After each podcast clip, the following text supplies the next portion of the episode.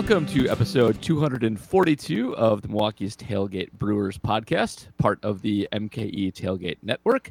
Um, I am Paul Noonan, um, filling in for James this week, who was kind enough to write us the rundown um, and then get sick. So I feel bad that James got sick. Um, on the plus side, neither neither Ryan or I have actually read it yet, so this will be very exciting. Um, it, it's sort of a blind um, go at this kind of thing, so um, we'll see how it goes. Um, Ryan, how you doing? I know you were at the game, and um, uh, now you're not.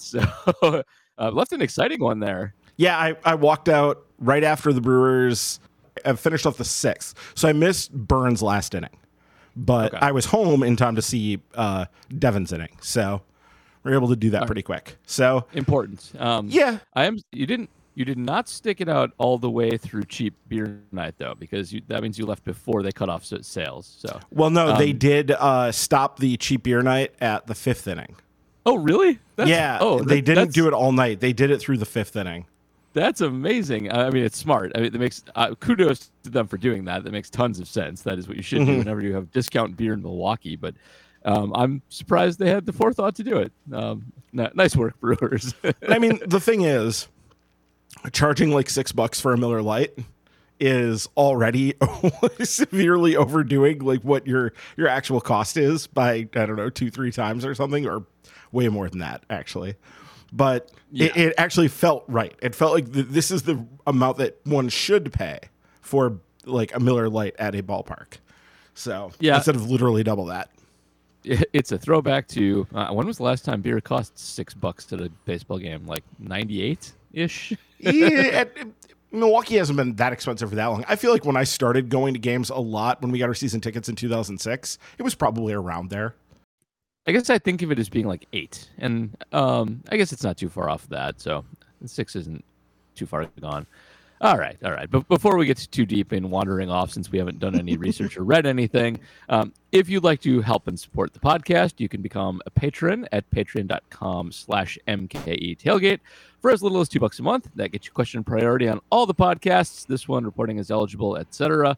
on the network. Uh, five bucks a month gets you um, question priority plus the extra subscriber exclusive podcasts, uh, including Ryan and James's minor league extra, um, and uh, James Anderson from RotoWire. I should give him his full due and credits, um, uh, as well as the mini pods for Putting is eligible and football season's just around the corner. Um, so you'll want to check those out when that gets going as well. And you know we have the occasional one off too. Um, uh, and uh, do you guys have anything coming up in the not too distant future? I know we just did one, so uh, yeah, we're going to be doing a draft preview. We have that scheduled for the first week of July, so not too Oh, far not too, off. Not too far off, yeah. Yeah, and we need to we need to do that because the draft is late and this needs to like not be this late because middle of July during the All-Star break when everything else is going on already anyway is ridiculous. They should not be doing that. It's No, kind of not. insane. So It's baseball. Um, they're uh, they're good at a few things, but they're bad at promotion logistics. I guess I would say it's Yeah. really their worst thing. They're just Yeah. awful at it. mhm. Um, no idea how to handle drafts or anything of that nature. All right. Well, um, we've had um, a, a, I- guess, exciting and, and topic-filled week. Uh, uh, game is still going on, so if you hear us yelling or swearing because it's the Cardinals, that's what's happening there. Um, and you can just imagine um, Jr. making faces in the background if you're reporting as eligible listener. Um, but uh, we had lots happen this week. Uh, kicked off more than anything by the Lorenzo Cain era coming to a fairly abrupt and kind of surprising close. Um, he was designated for assignment on the day he hits 10 years of Major League Baseball service time, which is the indicator that it was mutual. Uh, if, if there was any animosity here, he would have been gone, well, much, much, much earlier. And uh, they did him a solid by getting him into the upper tier uh, pension level that 10 years grants you. Um, but uh, I, first of all, uh, Brian, did, did you see that coming at all? I, I feel like it wasn't really reported that that might be an important deadline for him or anything of that nature. And I was I was very surprised that they actually went that route. No, though I guess listening to a podcast this afternoon, Ken Rosenthal was kind of talking about the fact that they he had been in town, I think, for the uh, Mets series, and I think he kind of he, he let it slip a little that there was some indication they kind of knew that this was was in the works. Like I think it wasn't anything anybody wanted to talk about uh, because they didn't feel like it was their business, but I think people kind of knew it and if people were looking at those dates, they they kind of knew that it was a thing that the Brewers were potentially going to do at that point. Yeah. So I, I, but I mean, from from the outside, yeah, it was it was surprising. I mean, you can't be too surprised with how bad he had been and with how down he had been on his own performance. Like the things he was saying were not indications of confidence. He That was is not very true. He wasn't uh, saying things that would make you think he knew what to do to fix it. Yeah, and one of these things too, where his his modern comments, his recent comments, sort of refrains, uh, reframe some of his older comments as well, where it maybe seems like he didn't have quite the drive that you need to play professional ball, kind of since the COVID season he took off. Um, there's a lot of Lorenzo Cain quotes of just, um, aside from being messed up, that like, uh, you know, I, I'm I'm I'll be out there, I'll be doing my job, but not a lot of like, you know, let's go out there and work 100% and win it all, blah blah blah. Even platitudes. Um, he's a very honest player. Got to give him that. And uh, so I think in retrospect, it's not as surprising as we might think. Um, so there, there is that. So um, And that isn't to Uh, say guess- that you think he was being unprofessional. It was just like no, no, he had kind of run his race. You know, he had gotten to the end of of the course, and and it, it was sort of it was time. And I would be really surprised if he did more than maybe I guess sign a one day deal with the Royals to retire as a Royal. Though that would be weird because. He's already kind of, you know, he's revered there. He's revered here. Those are the two places he's played, and he's, you know, just absolutely beloved in both places. I don't think he needs to Yeah. like retire as a royal to to for he, them to appreciate his career. But whatever, it's it's fine. Whatever he wants to do that way is is absolutely fine. Yeah. But Um, I will say I don't begrudge any major league player for getting paid and um, you know playing out his contract. Um, I I do begrudge Cain I think a little bit um, because this is it's not artificial. It's not his fault. Um, Ten years is important to hit, um, and you know union wise you can't have guys leaving money on the table. However, um, I do feel like it did put them in a bit of a bind. Um, if this wasn't indicated or on the table early in the season, if this was an unknown to the Brewers in the offseason, that they were going to essentially be needing a starting center fielder partway through the season, the time to get one was earlier. It's not now. And that does have a substantial negative effect on them going forward. Um, I don't know that it could have been avoided, but I do hold it against him just a little bit. Yeah, I mean, it all depends on how open the communication was. And I suspect, based on the way it's all kind of played out, that there was at least some pretty open communication about this. And he was saying, even in spring training, that this is probably it for him.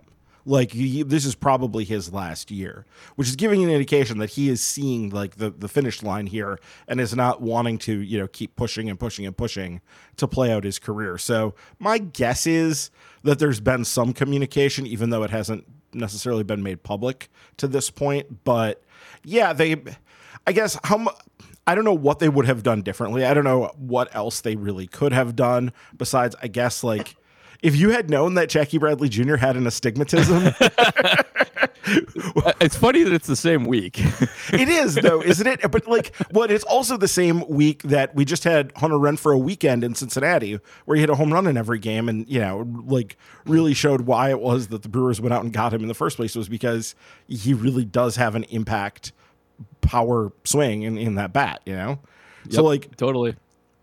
I think that we need to just sort of acknowledge that this whole thing has been very strange more than anything. Like none of this really could be predicted. It's all just, you know, kind of random. Though Yep. it does in retrospect make a lot of sense that Jackie Bradley Jr. all of a sudden couldn't see because he was certainly playing like a guy the last year and into the beginning of this year in Boston as well, like a guy who couldn't see the damn baseball. So He was. It- I, I.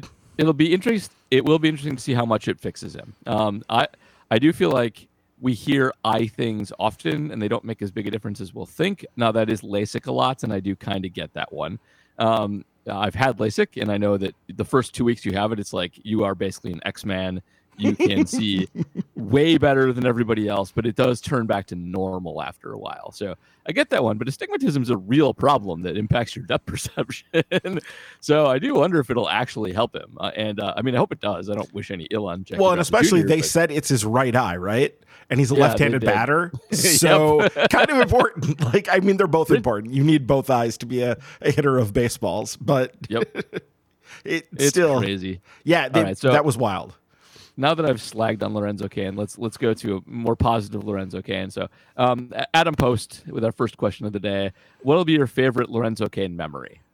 Okay, so I spent, I did see this question in Good the, for you, because I totally didn't. And I'm frantically looking through reference right now. So, and I dug for about a half hour trying to find it, and I couldn't find it. And I just said, okay, screw it. People are going to remember and could probably write in and tell me exactly what the context of this was.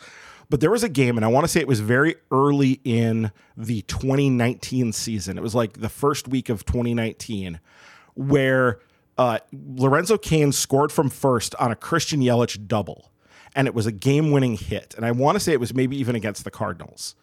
And Cain, after the game when he was asked, was sitting there in his best like old man uh, attitude sort of thing, and he's like. And I can't remember the exact quote, and this is where I, I need help. But it was something about like next time, just hit a damn homer instead of a double, because I don't need to yep, be I, running rem- like I do that. remember that. Okay. I totally remember that. Yeah, That- that is my definitely- favorite Lorenzo Cain memory. Like up, aside from all of the the pulling back of baseballs, yeah, which obviously that's amazing. He did it in the playoffs in 2018. He did an on opening day in 2021, right? Uh, yep, yep. Opening day 2021 um, might be mine, although um, he had a, uh, I think, I've been trying to find it and can't, but I think a go ahead in 2021 against the Cubs in an extras um, that um, that was that kind of sticks in my head too. Um, uh, maybe that was uh, anyway. Uh, I'm not really sure because it, one of the problems with Lorenzo Cain is all the all the awesome catches they don't all really blend in, but they all kind of do blend in. He did it a lot. Um, He really uh, did it a lot. so he did that a lot. And then the other thing was he was the center fielder you want. He is the center fielder you want to um, cover so much ground and make it look easy. Uh, he actually didn't have a ton of like awesome diving catches or anything because he was usually there. A lot of running catches, um, a lot of going back to the wall and just pulling it in. But uh, he made the difficult look routine and allowed their corner outfielders to be subpar fielders for a long time. Um, I, I think I appreciate that more than any. I, I I was looking for a specific home run and I just cannot find it. I swear I was at a game winner that does not exist on Baseball Reference, so I must have imagined it, or it must have been in like the seventh, and then Hader slammed it or whatever. But um, I do really also like vintage Lorenzo Lorenzo Cain home run swing. Um, it is he has a violent swing. I'm actually Mhm. um, he was I, I would say he got he, he got a lot of hits on contact because of his speed, but he wasn't a great um, line drive hitter. He was really a pound it or ground it kind of hitter. And when he got one in the air, um, it was a it was a it was a mash. A lot of it. It was a it was a good one. So I like watching him hit home runs, even though he didn't hit a ton of them. Uh, Are you thinking about the home run at Wrigley that won the game and got them on the airplane? And he made a comment about like he was just ready for that game to be done, so he so he mashed it. And I think it was at Wrigley. It may have been at Cincinnati, but I think it was at Wrigley, so it probably is that one. Okay. I think it was off like Brandon Workman, maybe. I don't know, but I could be. I don't know. Uh, there was one though where he won the apparently game and it was literally like I didn't want to play any more extra innings. So yeah, I, I, I wanted to be done. I, like I wanted to be out of here and not playing baseball, which is appropriate for the moment. So, um, And the Brewers have won, by the way, so they are now a game up on the St. Louis Cardinals. all Which uh, they really needed to win that game after after Corbin Burnes throws seven shutout. Like you got to win that game. Like that's because the Cardinals' offense is good enough that they're probably going to pummel you and put up some runs in at least one, if not a couple of these games this week. So when Yeah. you get them down like this, you need to take advantage and finish that game, which they did with pretty much, you know, Williams and Hader were both really, really good. So no issues there. Indeed, stomped them good. Um, they did what they were supposed to do, and now Mm-hmm. they can. It, it's just good to get the first one against the Cardinals too, because it really does mitigate against a total disaster. Like you get swept, and it's a big problem. But Mm-hmm. um, you know, even worst case scenario for the rest of the series is not great, but it's mitigated pretty significantly. So it's all right. I'm gl- so glad they won this one. I hate losing to the Cardinals more than anything. It sucks. And don't look Uh, now, but that's four in a row now. Yeah, they're they are back on a streak, back on a tear. It's baseball is funny that way. Mm-hmm. you're never gonna win, never gonna win again, and then you get you get the Reds and you're fixed.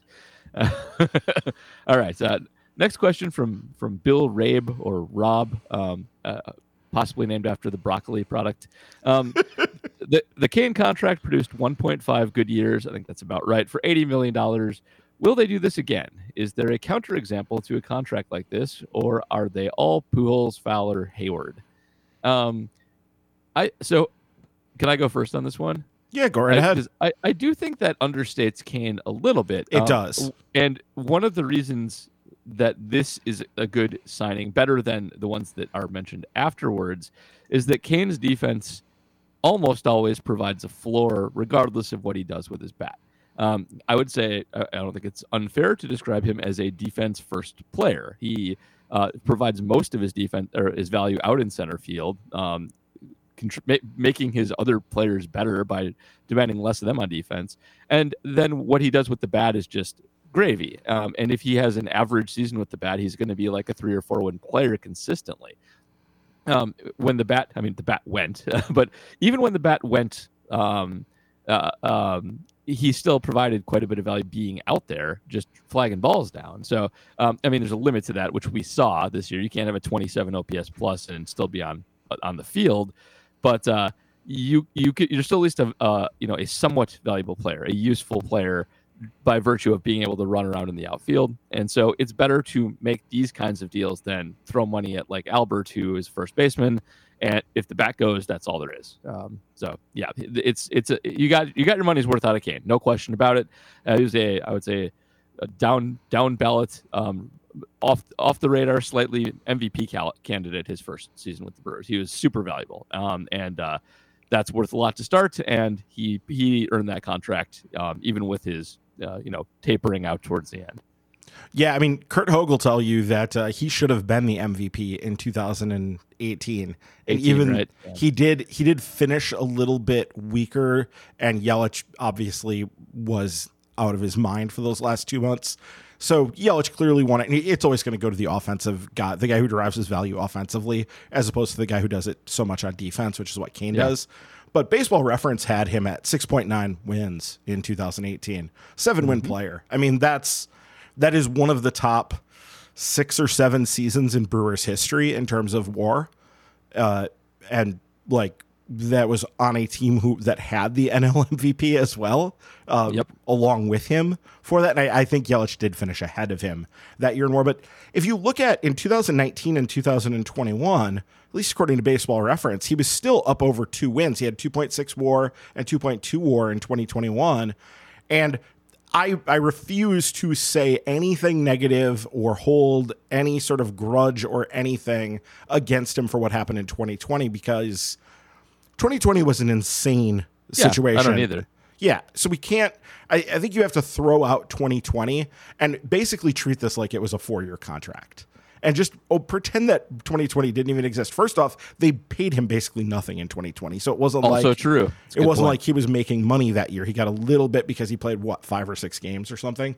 But yeah, he played five games uh, before deciding it just wasn't worth it, and that was you know the right call for him. And 100, percent you know, do what you got to do on that. So I I really I think it, this goes to your point though that he has a great floor because of the defense. And it was just this year when everything kind of fell apart. The last year of a contract when he signed that contract, I think all of us that look at this stuff said, yeah, at the end, it's probably going to get pretty ugly because Yep.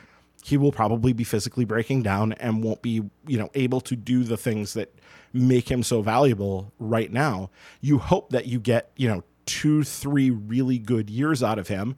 And I think you can make the case that they really did, that they got two to three pretty good years out of him. And that 2020 just, you know, doesn't really factor in. So I I think that in terms of his question about do you see the Brewers doing this again?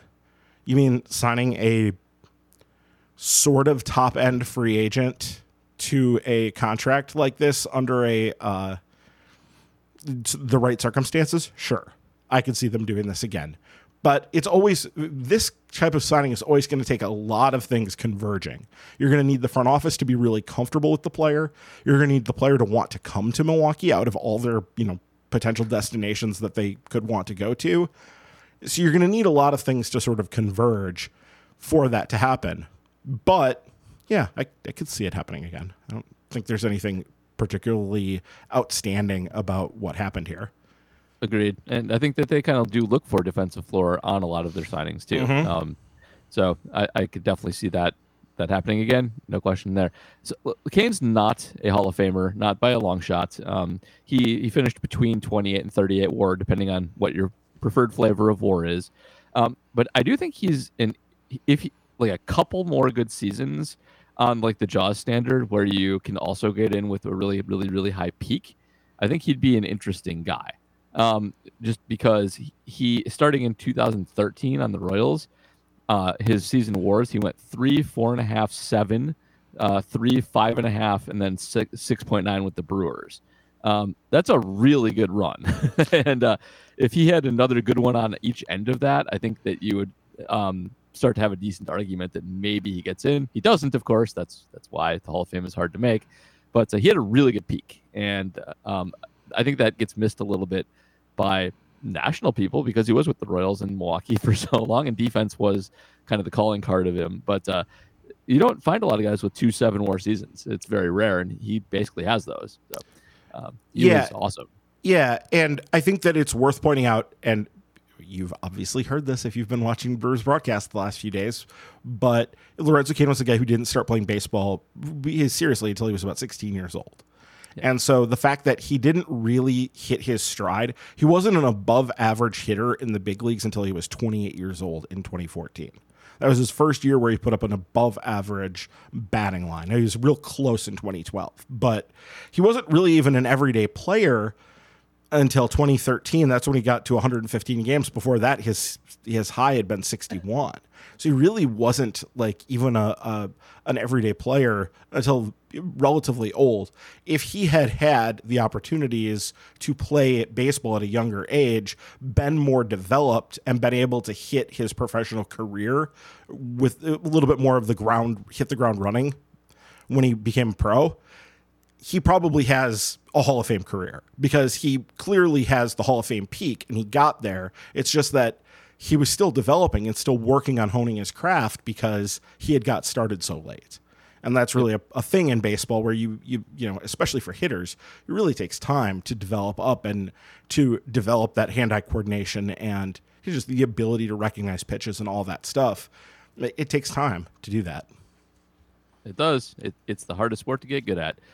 Uh, well, Lorenzo has shuffled off, and um, the Brewers have to do something about that. So uh, our next question is from Jay Google, of course, uh, who asks, "Who are some possible options for center field? Um, in-house Davis, Dahl, um, or guys out of the organization like Michael Taylor, Benny, or others?"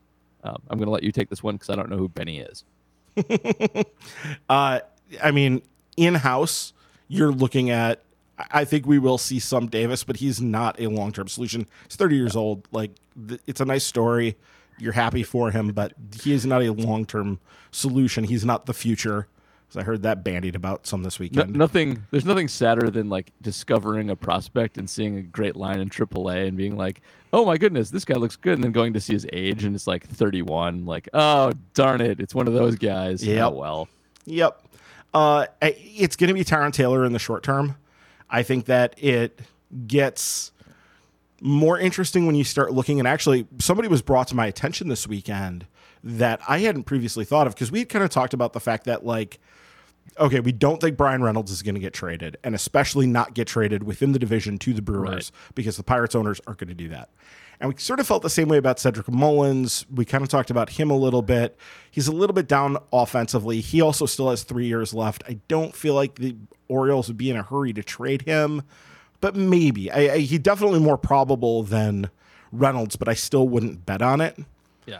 the one that came to my attention over the weekend and is very interesting is Ramon Laureano from uh, from Oakland, and he's a guy who's coming off of a suspension. And my understanding is that his postseason ban would actually have applied to last year, so he's not banned for this postseason. So the Brewers would be free and clear to add him this year and have him be available for their postseason.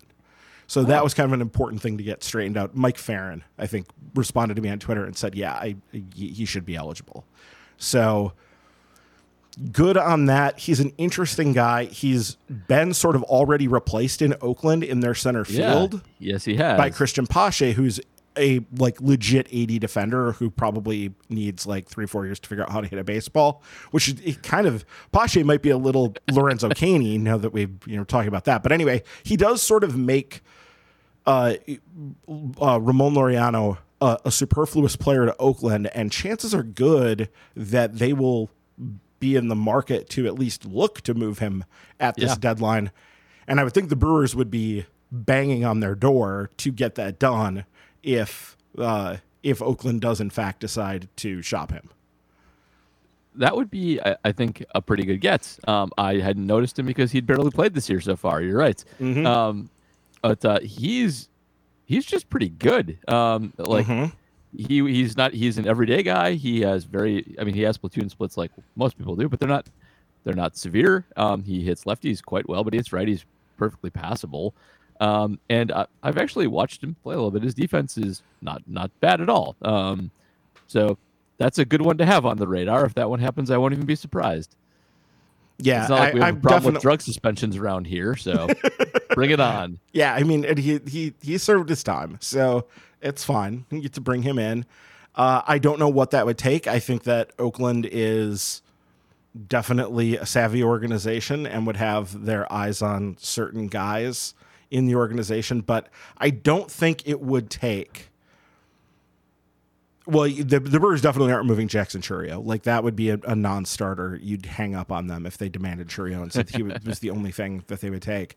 But I don't even think it would necessarily take one of the other top guys. Like you're not going to move Joey Wiemer for him. Of course. I don't even think you would necessarily move like a Brice Turang. I think you you'd go a little bit further down than that uh, before you would you know, and and probably it would be you know three four players potentially some pretty young players. I could see somebody like um, Jeferson Quero, the the catcher down in A ball, who is turning a lot of heads. I could see him being somebody that uh, could be like a top piece moved in a deal for somebody like Ramon Laureano. That could be a thing. So, but I think it's going to be out of house, and Laureano is is sort of the guy that I would focus on now as the most likely place to to look. Yep, that makes a ton of sense, and uh, I'll, I'll actually be actively rooting for that now. He, he would be. Uh, Tyrone Taylor's been, you know, perfectly serviceable, even good at times, but uh, they need somebody else, especially defensively. Uh, one big, one big issue they'll have until they do something is, um, is late inning defense. It hasn't been a big problem yet, but there's not somebody to go out there and be the stud in center field now, and that's a problem. Um, this would, this would fix that and bring some offense to the table, and you know, any often even average play over what Cain was bringing to the table will make them quite a bit better. So Mhm. um, they, they should they should do that.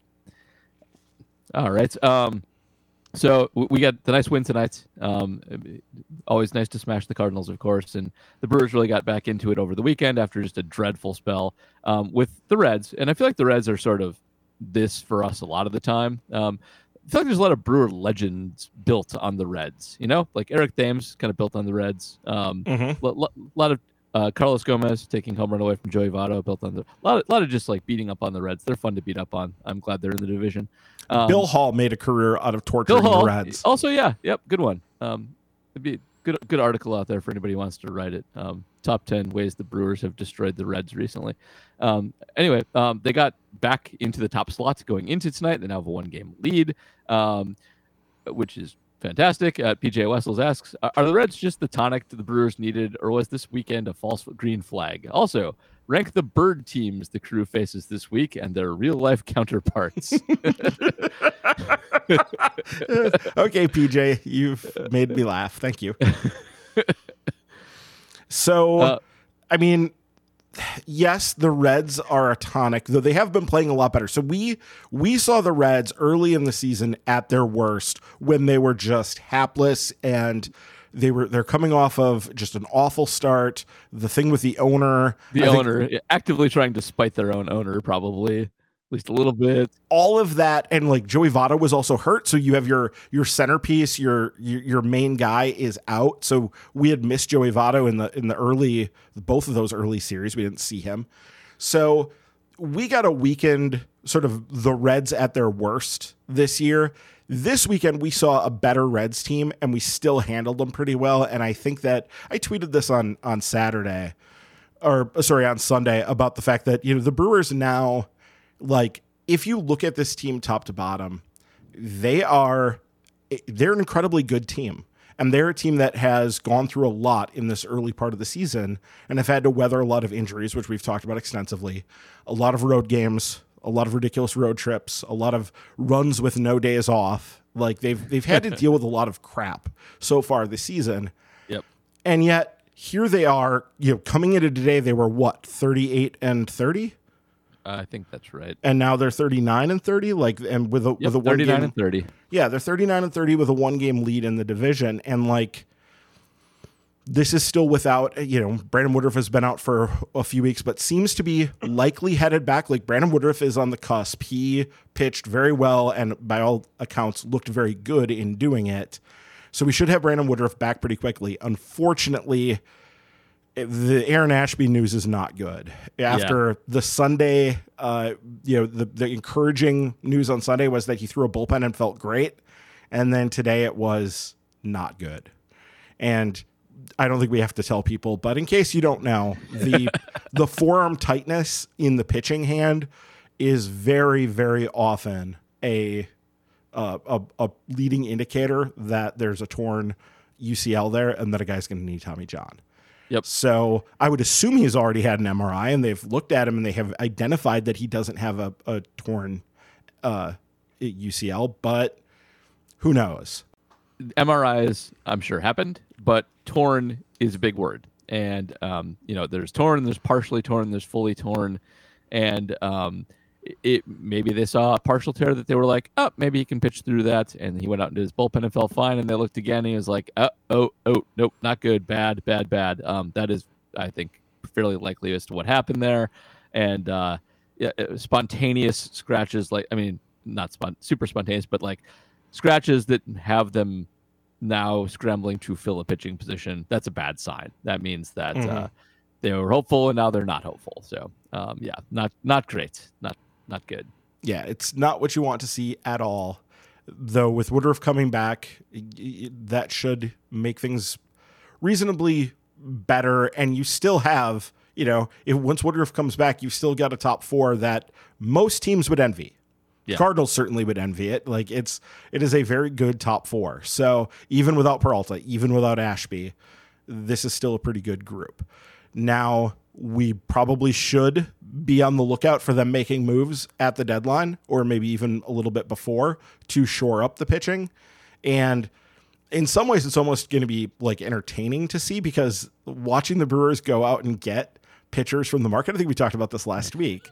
like they're, they're so good at this at finding guys who just like other teams don't seem to quite know what to do with and they bring them in and you know your your Jordan Lyles and your Wade Miley's and whoever where they just bring them in and they turn into pretty good solid starting pitchers in their time with the Brewers and go off and get big contracts or at least reasonably big contracts someplace else.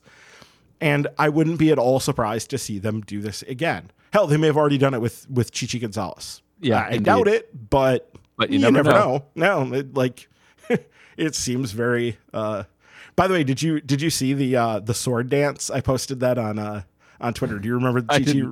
Chichi Rodriguez, Chichi Rodriguez. from the, 90s? Yeah. Sure, yeah, I remember that. Yes. Yeah. So Ah, that that'll nice. get a lot of uh, a lot of workout. All right. We also have to rank the birds. So. Um, oh yeah. bl- So first, first by team, uh, Blue Jays or Cardinals? Who's better?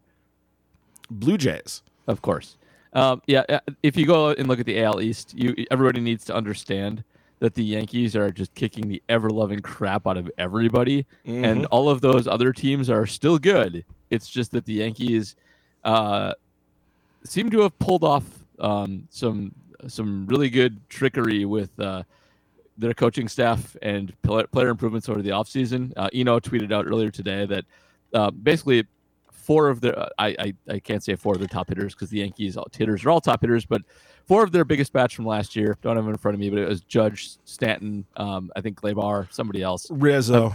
Rizzo, Yep, Rizzo, Rizzo. Uh, all have the most improved barrel rates of like any hitters from last year. So uh, some hitting coach at the Yankees is is earning his paycheck right now, and uh, they're basically unbeatable at the moment. So the Blue Jays are really good. They're an awesome team. They would be uh, in first in most divisions, and they're much better than the Cardinals are. So yes, they're also a better bird, of course, but um, uh, Cardinals are terrible birds. They're overly gaudy, overly aggressive, um, just annoying. They sit on bats and face face each other for no reason. So yeah, the, the Blue Jays also a better bird. I will definitely go with that. Okay. All right. Um, we of course have a few more Patreon questions to get to before we get on out of here. So first, Mark Potscarby, um, tell me about Wisconsin's newest Johnny Davis and what we can expect from him. Uh, is he a possible center field solution or just a stopgap backup until we make a trade? Um, and a second question: What do you make of Severino playing first base on his rehab start? So start with uh, Johnny Davis, who is not the Wisconsin basketball phenom uh, but is instead an outfielder who may or may not be worth anything. Ryan, what do you think?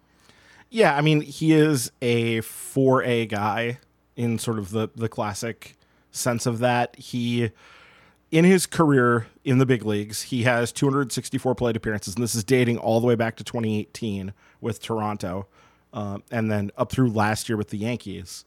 And you're looking at a 177, 279, 252 hitter. So a career 531 uh, uh OPS and uh, 47 OPS plus. You can see why the Brewers would be at least somewhat interested in him, and that is he walks. So there is that is a, a thing that the Brewers value, and so they look at him, and I'm sure that part of their calculus here was, and why they brought him in is okay, he he walks, so he has this skill. And if he catches fire and has, you know, a few hot months, and we need somebody to step in as a stopgap, he could potentially, if he's going well, if the if the balls are falling and he's hitting for you know, just a little bit of of power, like he doesn't have much power to speak of in his career here, but if he's hitting for just like a little bit of of power, then maybe you can sneak by with him for a little while on your big league roster and that's I think what has happened here is they basically he's had about as good a year as you could expect because down in AAA he was hitting before getting the call up 297 408 426 so again the balls were falling. That's how you you know you had a 297 batting average and the walks the, the walk rate so about 100 points higher than the the on base about 100 points higher than the batting average that is sort of his his skill is doing that. So the balls were falling, and he was hitting for a little bit of power. He had the 426 uh, slugging, like he had three home runs, eight doubles. Like he was hitting for just sort of a bare minimum of power, and so yeah, it was worth the call up and worth the the the spot on the roster for right now while they're trying to get it figured out what they're going to do long term. But I think that the the high end uh, th- uh, outcome here is he's a successful stopgap until they get the real guy who's going to succeed Lorenzo Cain for the rest of this year. Yeah, that checks out. Uh, and make anything of Severino playing first base other than um, they think he'll be back. It, well, you know, he'll he'll be back at some point. and uh, you know, it's bonus time to train a guy on an extra position, or is it something more than that? No, I think that's it's exactly what it is. Just yeah. they like to have flexibility, more different ways to play guys and places to put them. And he did seem in spring training before all of you know the, the drug suspension all that came down it seemed like he was maybe going to be one of those interesting brewer catcher acquisitions where he all of a sudden becomes better than he ever really had been to that point. Especially with the bat he was looking really pretty good. So maybe there's something there. I i don't know. Um, and i also you who knows what effect the the uh the steroid the the performance enhancing drug had on his on his abilities. I don't there's know that. Yes, like I I've always been skeptical that there's as much value in it as people think there is. So the other thing might just be that um, Omar Narvaez has been you know quite good, and Victor Caratini has been the best hit best player on the team since he joined. yeah, Victor Caratini, it, it is kind of wild. Yeah, he. there's no real reason that you would want to like upset the apple cart in terms of what's going on at the catcher position because yeah. both of those guys have been really really good. Yeah, the, the Brewers have a lot of problems on offense, but catcher's not one of those. Like they've actually raked it. Catcher, no problem there. Yeah, well, and defensively too. Like those guys do a job there. Both of them do. Indeed, they do. All right. Um, also, um, Bob Peterson with a question, a new patron. Um, when Woodruff comes back to the rotation, does Alexander become the sixth starter long reliever, or would they consider using Ashby, RIP, or Houser in that role again? Yeah, I mean, he he was going to probably become the sixth starter before this all happened. Like, and my guess is because especially in the summer, they really liked to do that six man rotation. Yeah. And they, by and large, had been actually doing it quite a bit this year. They stopped when they ran into all those days without a day off and everybody got hurt. Right. So they've been scraping by with five since then. But, I, I mean, like early in this season, they showed their preference still was to have guys start with five days rest, not with four Yeah. days rest. So I agree. I think it will probably be him. I think the one thing that we should note on Jason Alexander is there's a lot of smoke and mirrors there, and uh, a lot of indicators that that this is a fun story. He's been very good. He has the name of a Seinfeld actor, but uh, the tires might come off Jason Alexander at some point. Uh, so we should all kind of keep our eyes out for that. Yeah, he definitely there's there's a lot of smoke and mirrors here, and the biggest thing obviously is he just doesn't miss that many bats. Like, No, he does is not. What is he striking out right now? I don't have the the numbers up in front of me, but what is the what's the strikeout Oh, rate? I had the I had the hitters up. Apologies. Um, let's see. Oh wait, he has an eight percent strikeout rate, which uh, Savant says is in the bottom one percent in the league. Yep, yep. That's That's- uh, that's correct. He's struck out eight batters in twenty-two point one. Yeah, that's innings. I was looking for plate appearances. Where is plate appearances? Why do they have this arranged like this? I don't know. Uh, but yes, he he, he does not strike out people. He does not miss bats. He is a contact guy, and um, good year to be a contact guy. But um, even in the dead ball year, it's still not going to work forever. Yeah, I mean, loo- looking at just his Savant numbers here. Expected batting average of three twenty three, while his actual batting average is, Gonna say considerably lower than that. Yeah, eight. He, so it it's exactly eight percent. He struck out eight out of a hundred. Wow. Okay. So but there yeah, we go. expected. So his ERA right now is two forty two, and his expected ERA on on Savant, so via Statcast here, five thirty four. So Yep, smoke yep. and mirrors is if you prefer traditional, kind. um, his whip is 1.7. That's not good.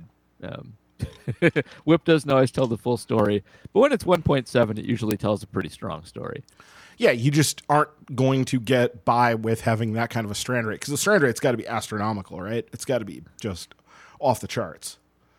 I'm sure it is, but I only have a preference, and they don't have it on there. Ah, yeah. Okay. Anyway, it's yeah. It you you're happy to ride this as long as it lasts, but I would say one uh complete meltdown and you're going to be on high alert. 2 mm-hmm. and you need to be ready to pull the plug, and that's going to be difficult because their options are somewhat limited right now. But Yep.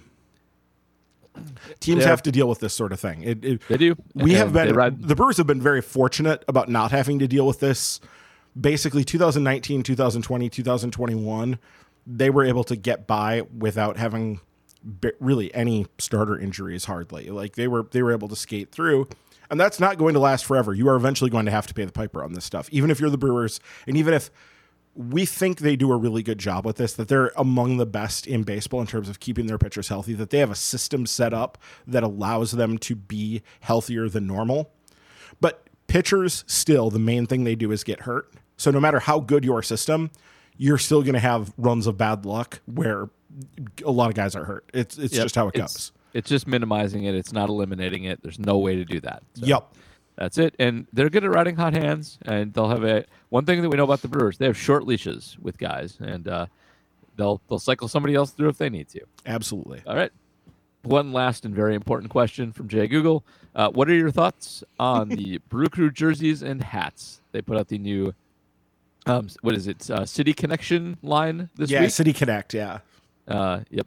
Sorry, the City Connect. City Connection, of course, is a uh, bad Jaleco video game for the Nintendo Entertainment System, released in 1986. City Connect are the jerseys that were released this week. So, um, Well, so Ryan, any thoughts on the the? I, will just I'll put this other. I, I really like them. I think they did a nice job on pretty much all of them. So I give them a big thumbs up. Uh, I know that the big winner by most votes on the internet is the grill patch, which is mm-hmm. really only available as a minor piece, I think, on the jersey and on a T-shirt that I ordered immediately. Um, but what do you think of the line uh, in general? And uh, do you share the opinion on the grill patch? Yeah, I'm all about the grill patch. I love the it's great the new logos that they've added. Besides you bringing back and centering the ball and glove logo, but then they also added. I, I first thing I did, I wanted to get the Wisconsin with the brick, the the brick Wisconsin logo. I wanted yep. that like right away, and I also really do like the baseball with the um with the stalks of um barley. The wheat, yeah, yeah. I think it's barley. Is it barley or wheat? I don't even know. I I I guess I don't know either. I think it's wheat, but I don't know either. Maybe it's barley. I think of barley as like what I see in um, beef barley Campbell soup, little chunks of like almost um, uh, uh, yeah, little, little tiny grains, uh, whereas wheat's big. It looks like a wheat stock to me, always has. But you know what? We should ask. We know somebody who can confirm. So, um, we'll so, so anyway, yeah, I really do like the uh, the uh, the grill, the ball grill thing. That is very cool. I'm definitely pro that uh, uh, that look in general, and the colors are good. I do. I think the powder blue thing got overused, and I I should be fair about this because I look at the Brewers ones and I'm like, those are awesome from the '80s because they're from my childhood. And then I look at yep. the other ones, like the Cardinals having the blues also from '82, and I'm like, fuck you. Like you shouldn't have that look. That's ours. Like you don't get that. And I have no idea who actually had it first like who who has either. the rightful claim to it. And like the Royals, that is actually their main color scheme. Is yeah. the powder blue is basically their is their their central color scheme anyway. So, but there were a bunch of teams in that time period that would have those at least as like alternate jerseys, and I've always thought it's like a cool look, though it had been overdone. So, yeah, I, I have no problem with with going back to this. the The font on it is a little much. Like I don't like you don't need like the cursive look. Like I don't know. Like I, I I like it. I like leaning into it. If you're gonna do it, I think it has a very early '90s vibe. And you know, these are one-offs. They don't have to stand the test of time. They're not yes. going to be the uniforms in 10 years eh, when they will absolutely look dated. Um, they're supposed to just look cool and whatever future slash retro now. So uh, I, am on board. I think they've done a really good job on design lately. I agree with you that the uh, the reintroduction of the new logos were very good. I, I think their Barrelman design is really good. Mm-hmm. And they mm-hmm. did a nice job generating a new mascot. They really do need a Smash Brothers style fighting game because they have like 10 mascots now. Um, and they should absolutely do that. Um, but uh, yeah, I, I'm I'm pro all of them. I think they're really good. Well done, Brewers. Nice job, design team. All right. Um, that that will bring us uh, to the end here. Um, so uh, as usual, uh, the deal is if you uh, start pledging us on Patreon, we will uh, read your name and uh, answer one of your questions. Uh, we already answered Bob's question, and we can give a shout out. Ryan, you want to do the standard? We won't mispronounce this one. Yeah, Bob Peterson. Thank you. Though he did just say Bob on the thing, so we really should just say Bob. But he did Bob. put Bob for the question was Bob Peterson. So whatever. Yes. Okay. Is is what it is. All right. Yeah. And uh, we would appreciate uh, if you. Uh, we appreciate all of our patrons, of course, but uh, if you can't and you still want to get your feedback across, and uh, you are short on cash or the economy is hitting you hard, uh, we would also appreciate a if you leave us a review and a rating for this podcast on iTunes, Apple Podcasts, whatever they call it these days at Apple. Um, we would appreciate them on all platforms, but of course, uh, I, Apple Podcast is the one that helps us the most. And if you leave us a five star review and only a five star review, I will read literally anything you write uh, if you give us five stars, which I have proven repeatedly now. Um, oh, as long as it's not like, um, as long as it's not obscene or racist or anything like that, but anything else, um, should put the caveats in there. I'm the lawyer, so um, we, we we do have a uh, we have a five star review this week. I'm pretty sure it's from Bob, who's doubling up here. it's from R.P. Peterson. Um, uh, I appreciate your balanced and insightful coverage of the Brewers. I also loved your recent advice on how to watch the Brewers to maintain domestic tranquility in the household, keeping the game on in the background on mute with music on. It works. See, good advice. We're saving marriages here, so um, doing important work. Uh, so thank you, thank you, Bob, for the patronage and for the five star review. Really appreciate it on both ends. Um, while you're there, uh, hit the subscribe button on uh, on Apple Podcasts, Spotify, Pocket Casts, or wherever else you get your podcasts. Those help us uh, ascend the charts, the baseball charts, the sports charts, get us in front of more people. Um, helps to grow the podcast. And as always, thanks for listening, and we'll see you next time on Milwaukee's Tailgate. It's not what I